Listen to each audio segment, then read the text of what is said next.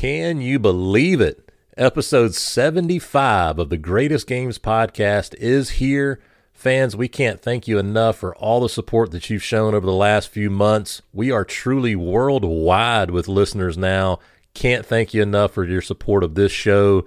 Episode 75 here with Coach Dave Odom. This one is extremely, extremely special to Kris and I as we got to work with Coach back in the day at the University of South Carolina. Such a great guy. This episode is so much fun. And if you have not done so, please visit teachhoops.com slash 816 basketball. Sign up for a free trial there and check out all the incredible content that Coach Steve Collins has at teachhoops.com slash 816 basketball.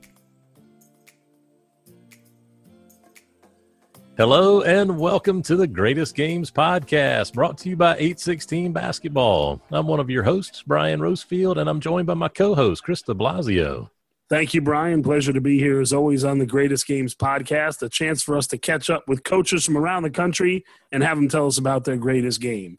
As always, it can be their time as a head coach, an assistant coach, a JV coach, a an AAU coach, an SEC and ACC coach of the year, just whatever game they figure is their greatest game. Well, I'll tell you what, Kris de Blasio, again, you have hit it on the head once again. We have a former, he's a former high school assistant, a former high school coach, college assistant, and then highly successful head coach at the Division One level. He won three NIT championships, two ACC tournaments, one ACC regular champion, champion, championship, and he is episode seventy-five of the Greatest Games podcast. I don't know, that might be the greatest accomplishment. We can talk about that later on. But Coach Dave Odom, welcome to the Greatest Games podcast.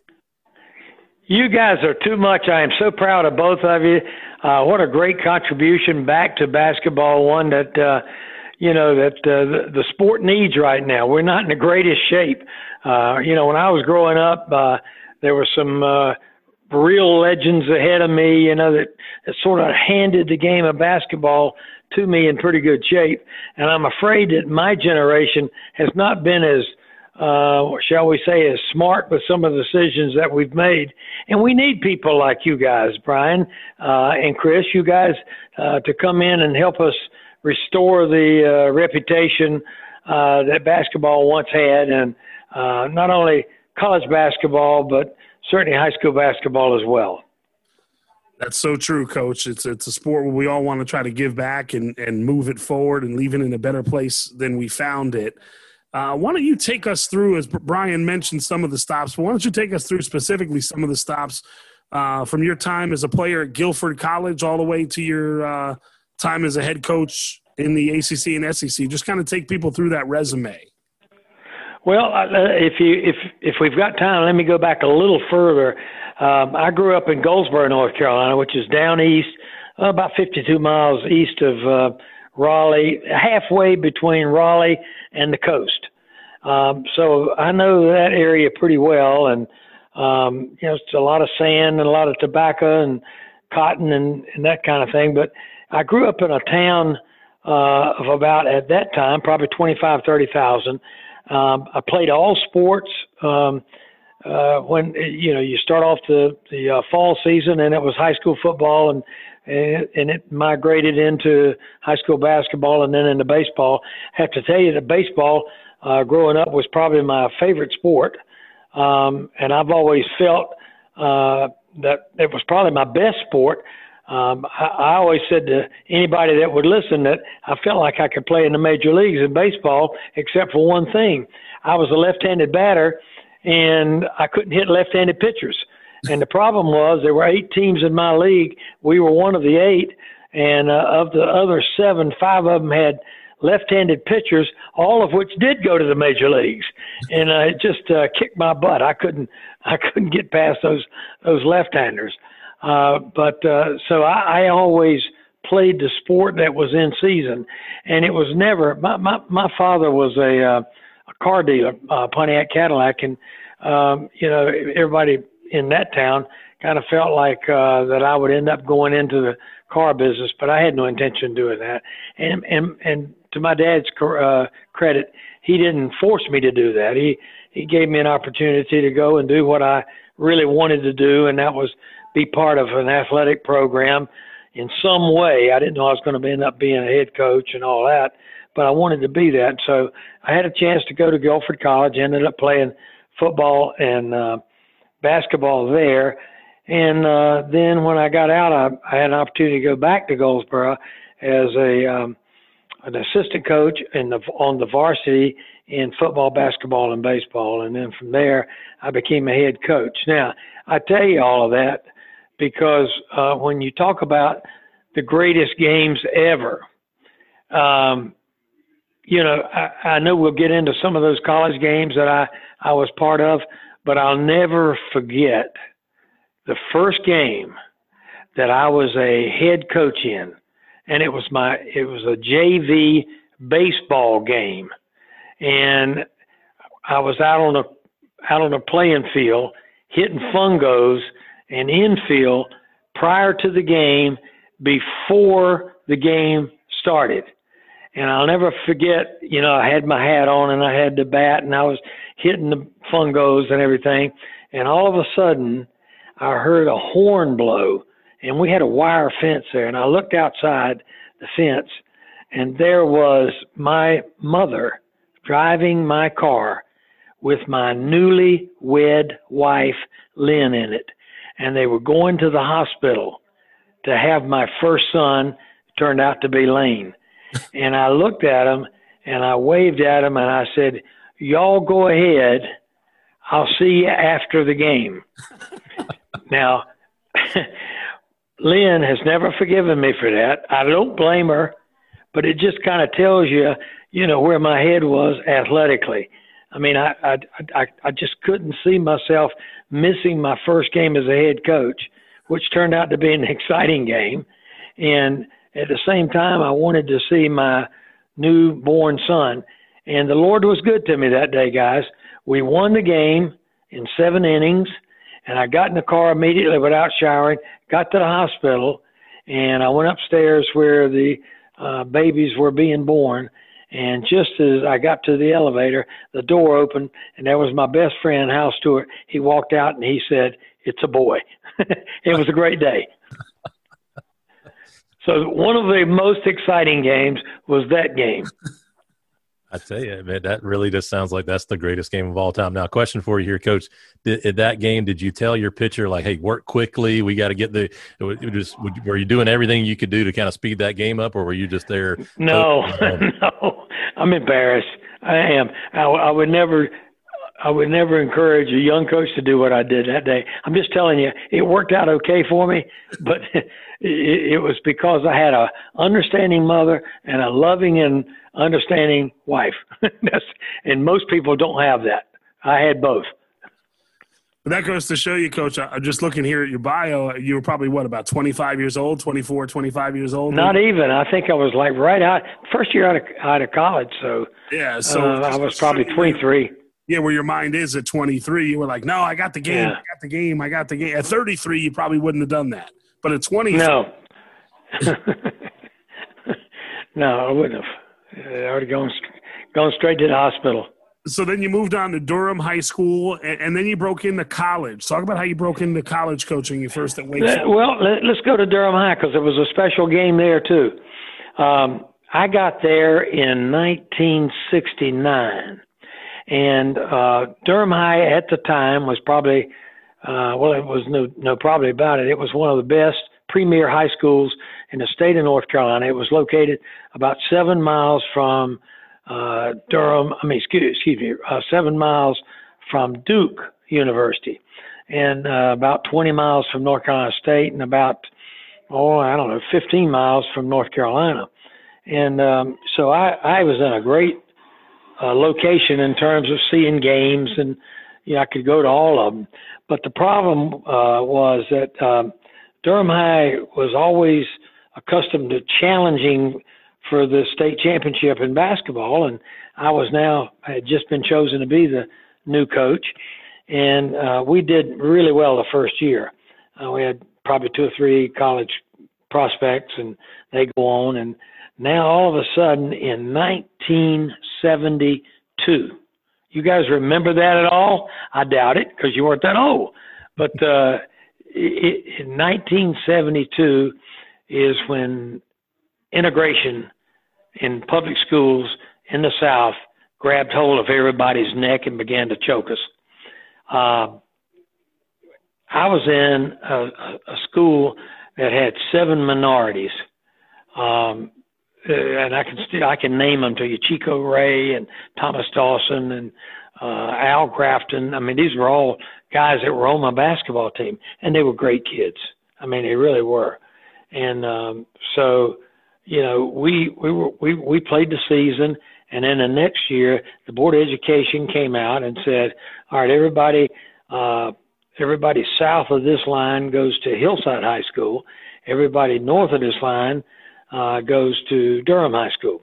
Well, Hillside High School was a predominantly black school in the city. Uh, they had none, none other than uh, John Lucas on their team. John was a freshman at the time. He went through four years of high school, never lost a tennis match, and he was a great, great base, uh, basketball player. And uh, that first year, um, we were, excuse me, it was the second year of integration. We uh, were asked to play Hillside, Durham High versus Hillside, at Duke Indoor Stadium. There was no other place in town to play it that would hold a crowd. And uh, Duke Indoor Stadium, as it is today, held about eight to nine thousand people, and there were every bit of that many people there that night. And uh, Hillside uh, had a great coach named Carl Easterling, and John Lucas was the best player on their team. And uh, it was a it was really a hard fought basketball game, uh, but we ended up beating them that night. Um, it really was not that close, uh, or else I'd I could make up some stories and tell you it was, but it really wasn't. Uh, we beat them pretty good, and uh, that just started a great rivalry there in town. But it was one of the hardest years ever because um, the, the you know integration at that point had uh, had not taken effect. I mean, it was, they were going through it, and there was just lots of riots in the street. And I really felt that our basketball team and our football team at Durham High had a lot to do with calming things down. So even though there wasn't one game, know, the, the the most important in game of the year was the one I just described to you, and it was held at Durham at Duke Indoor Stadium. Uh, but it, it was just a year that I was so young. I mean, 27 years old, maybe 28 years old, and I was so young, and just going through that was unbelievable. I mean, just absolutely an unbelievable experience. Coach, we, recently had Phil Martelli on episode 69 a few weeks ago, and he talked about basketball being the greatest social experiment, I believe are his words. And hearing that story about uh, just some unrest in, in, the world and then everybody coming together around a game and just coming together and watching the game. So I love that story so much. Now just it, it helped the community at, at that time. I just I think that's so great. Well, it's um, you know politics, I think, is a great divider. Church and school and athletics are great unifiers. I think that brings people together. Um, and and and I, I think in even though there can be a lot of animosity before a game, uh, you know, when it's all over, the thing that you've learned is to accept reality and uh, you know gather the troops, learn what you can from the game itself, and then move forward together. Everything together. Um, I, you know, we're, we're going through a time now where everybody says just hang in there together, we'll come through it. I'm not sure they all believe that, but athletically, I think we did. Uh, no, nobody, nobody ever. I can never rarely remember at least people just turning on each other uh, like they do in politics. Coach, I'm going to bring back a, a name or a story from the past as you talk about the sports being a great unifier and people of different backgrounds coming together. I was working a camp with you up at uh, Lynchburg College doing the five star girls camp. And I, I don't remember the, the the girl's name and the father. He played for you at East Carolina back in the 70s, and his daughter was at the camp. I think his daughter's name was Sydney. Um, God, what was um, his name? Big black guy. and he walked huh. in him and saw you. Ah, what was the name? God, I can't remember the name. And he came over to you and gave you a big bear hug. Ah, what was the guy's name? It's killing me. Oh, I know who it is. David Underwood. Yes, Underwood. David Underwood. That's who it was. To to see yeah. David Underwood come over to you and embrace you and you know two people that in the 1950s in North Carolina wouldn't have you know crossed paths but in the in the late 70s in North Carolina you guys did because you were his basketball coach and that relationship Well let me tell you something David Underwood was on my two te- uh, two of my teams at East Carolina and we didn't get along one minute not one minute until the last maybe five games of his senior year. We began. You could feel, you could feel the warmth or the tension, I guess is the word, to to eva- it just kind of began to eva- evaporate. And um, you, you're dead right. I remember that he walked in and he brought his his girl, and she was a pretty good girl. And David um, ends up going to Dallas, Texas, he became a um, new car, um, you know, uh, head of a new car department. I think he sold Chevrolets or something like that. And he wrote me the nicest letter. And he said, Coach, I remember when you were teaching, and and uh, you you would look at me sometimes like you you're not hearing what I'm saying. And and I guess sometimes when I played, I acted like I hadn't heard you. But I wanted to I want to tell you right now that everything you said I was listening to. I just didn't know at that time. I was too immature to be able to let you know that I was listening to you. And and today I'm older, and I want to tell you that I appreciate everything you said.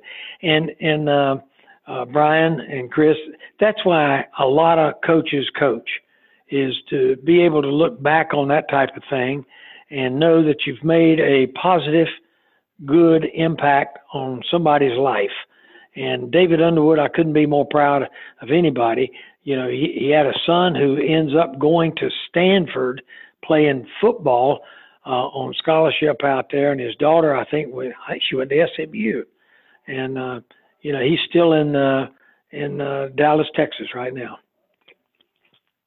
that's the gift that keeps on giving, right? Because I know that absolutely the, the days that yeah. I was coaching, uh, you know, my first. It's funny you mentioned the five star girls camp because that was the last thing that I did as an undergrad after I graduated was going up there with you, coach, to to work that girls camp, and I loved it so much. I, I, my first job out of college was coaching girls, and I was hard on those girls. They ran a bunch. I mean, first of all, I didn't know what the heck I was doing. I thought I did and but they I ran them, but I, I, was disciplined, and we ran a good program for those two years. And I've had kids, those those kids that are now grown and their wives, and they have kids and all that. They've they've come to me and said, Coach, we thank you for being hard on us. That's what we needed back then. And I'm thinking, yeah, and, and that is, I can't, I can, I I have a hard time understanding it every time somebody says it, but they always say it.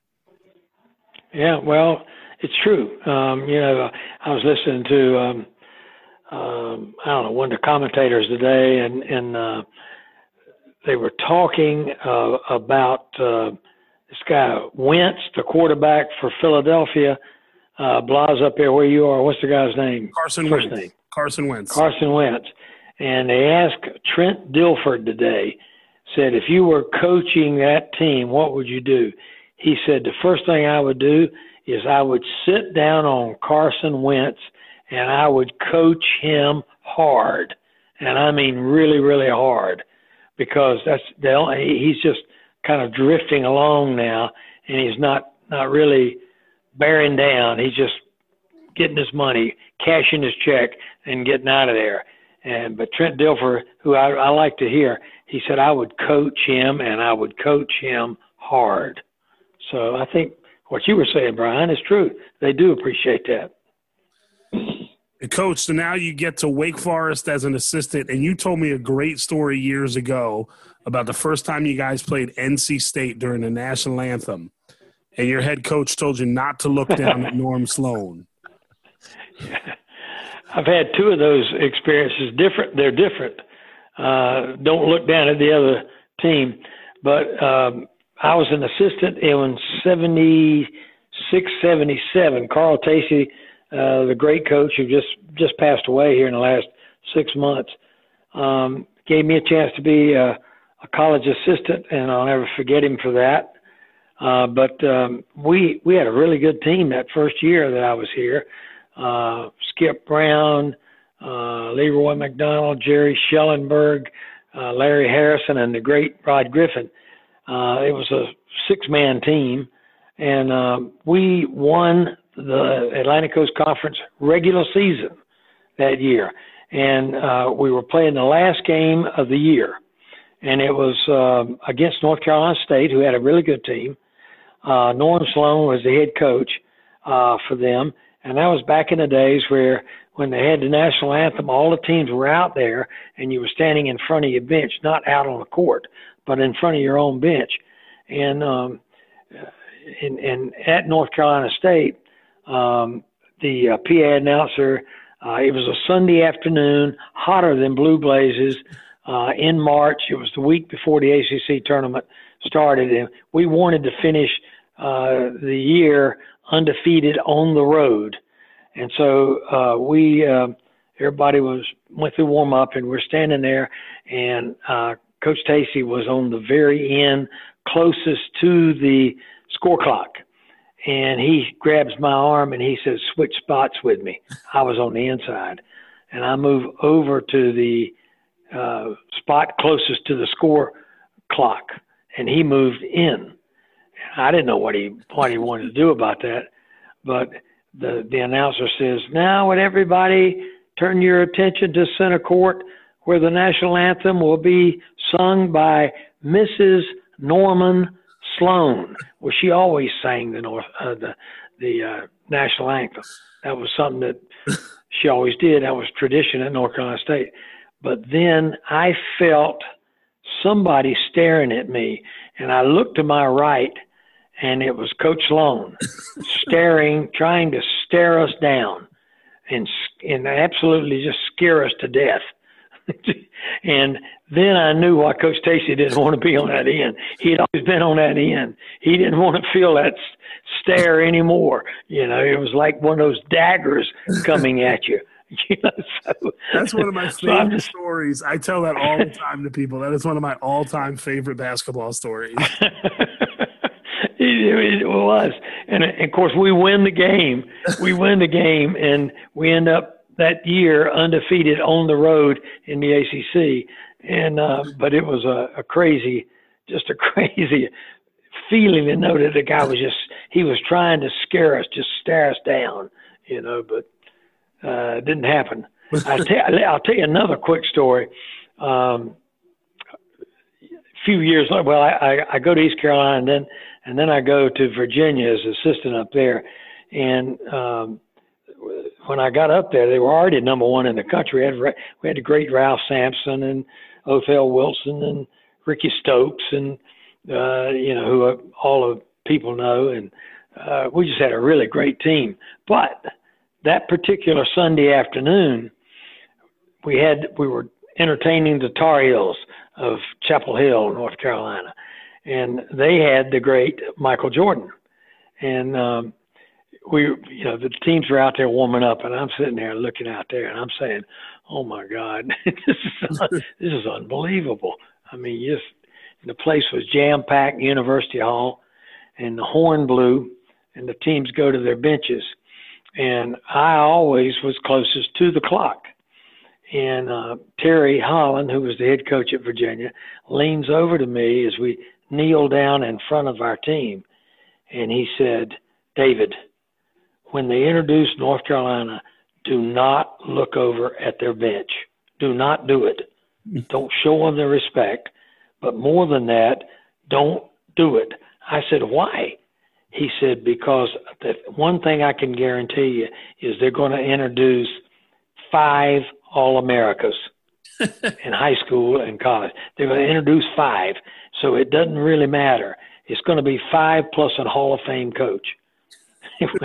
well, you you know me, I, I got to look.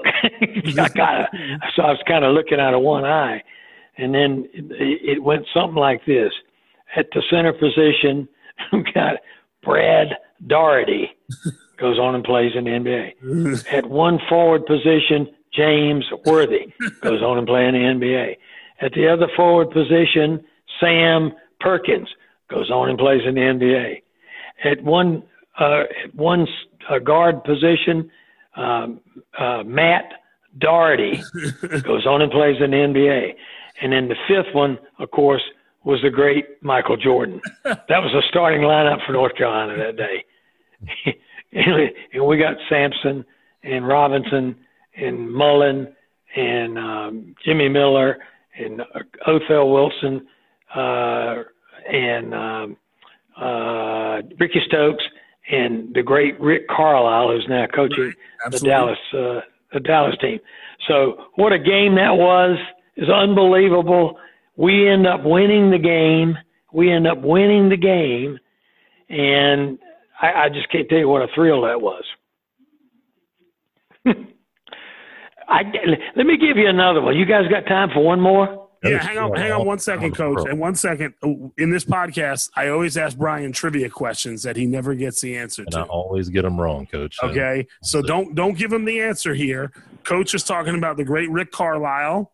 Okay, Rick Carlisle played at the University of Virginia, but he only played there for two years, I believe. Where did he play college before the University of Virginia? I, I can give it to you, Brian, whenever he gets through.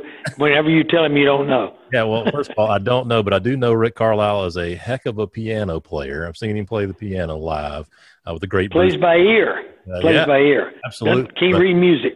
Yeah, so I, I do not know. So, Coach Odom, please help me out here. I'm phoning a friend. All right, I'll give you the I'll give you the moniker of the uh, the team and see if you can come up with it. Ooh. Black Bears. The Black oh, Bears. Maine Black Bears? Yes, the University. There you go. Matt yep. Park Country. Okay. Yes, All right. That was better than you thought, wasn't it, Kris? I was. All right. He got the Maine Black Bears. All right. I knew you knew where he went to school. I really appreciate sure. it. Yeah.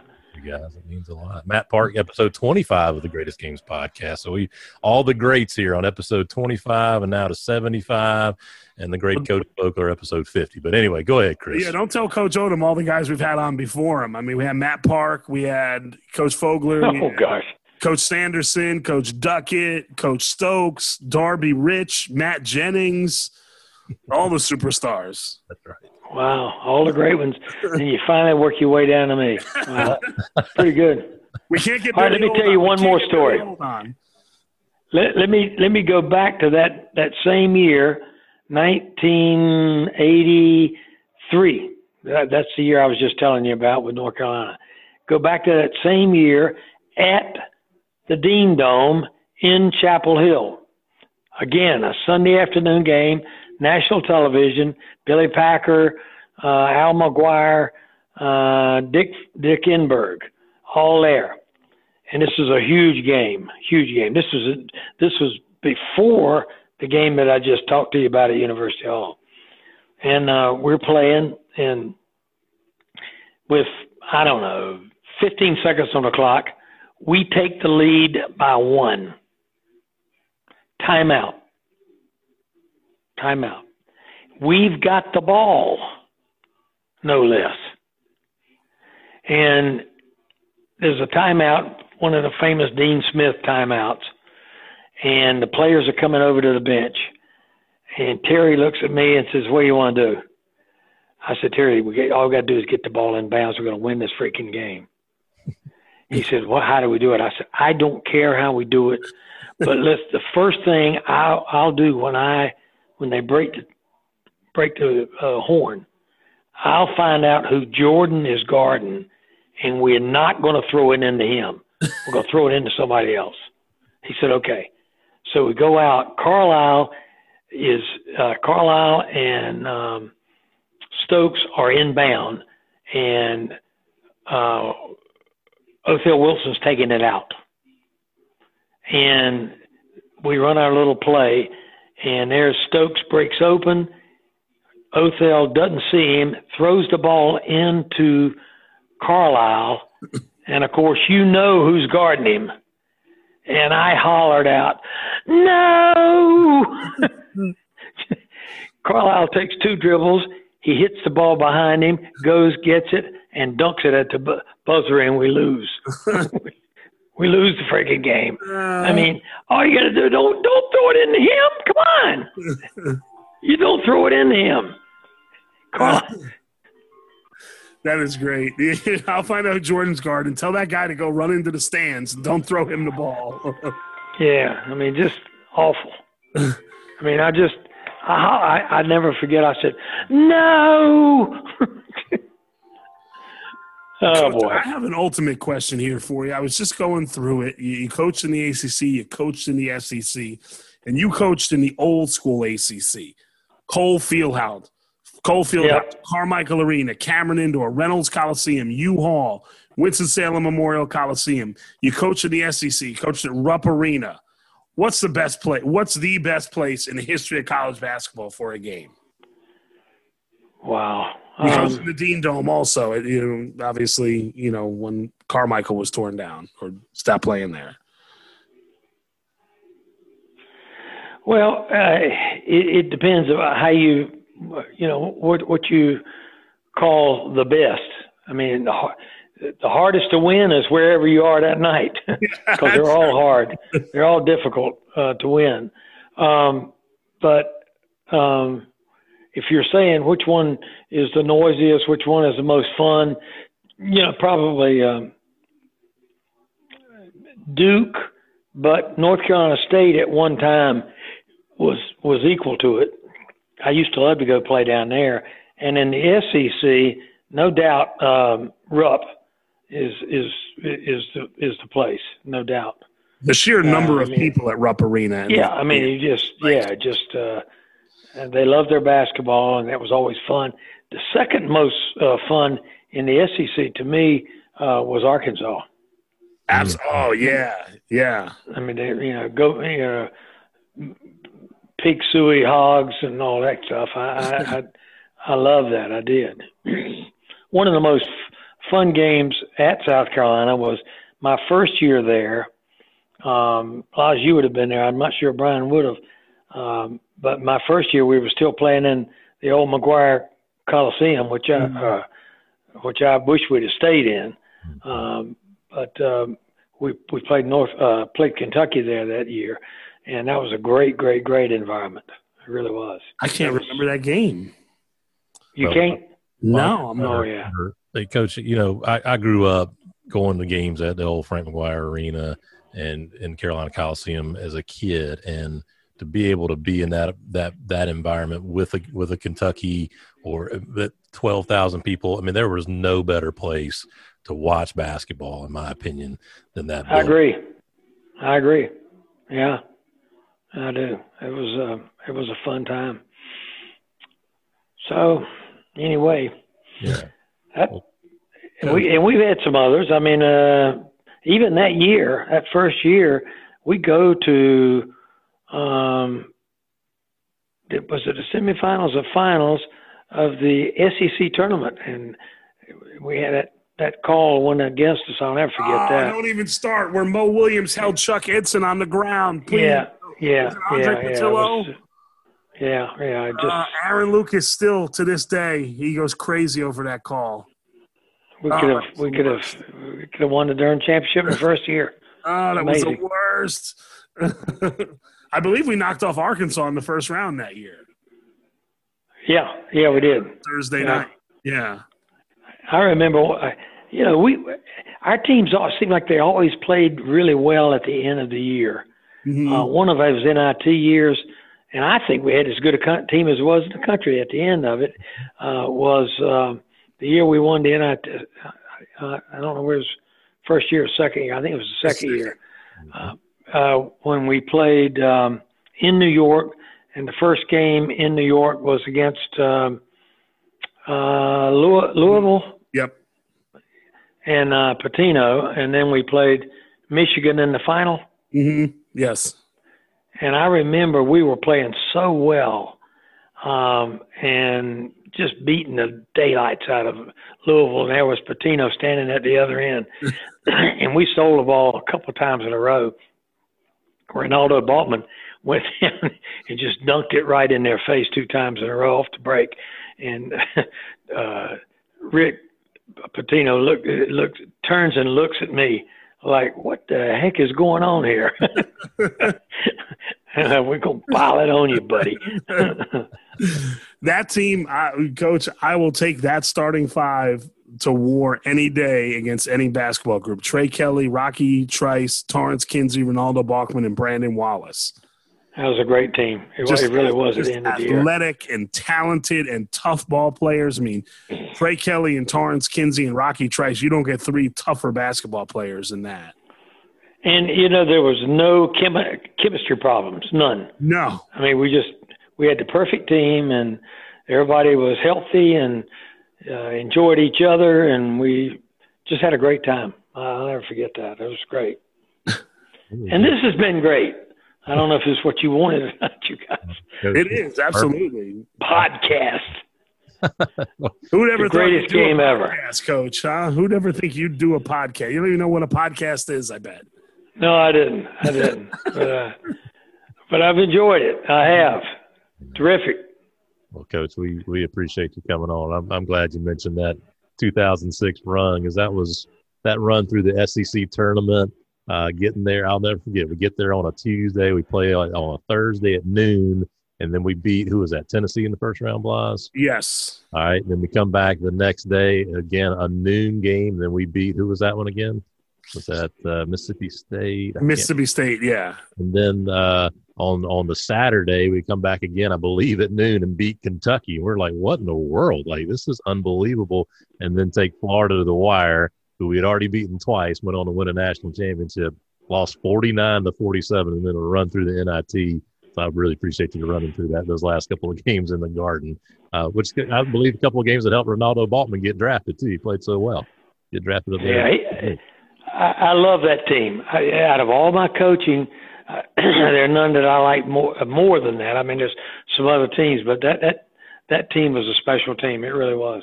Coach, you always used to no, tell the no guys doubt. too. Brian's talking about that run. I remember you always used to tell everybody, "I'm bringing four suits to wherever the uh, SEC tournament is." so you You're know. another one. You're like David Underwood. You you you didn't you didn't act like you were listening, but you did.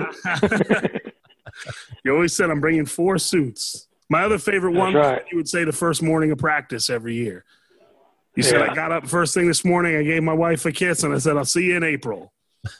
there you go. oh boy. Okay. All right, Coach. Well, Coach, thank you very much for doing this. This is great. We can't wait to put it out and uh, tell everyone about it. Yeah. So episode. I love my my Gamecock children. You guys are great. I appreciate it. All right, Coach. Well, we'll go ahead and wrap this one up. For my co-host Kristen Blasio, I am Brian Rosefield, and thank you for listening to this episode of the Greatest Games.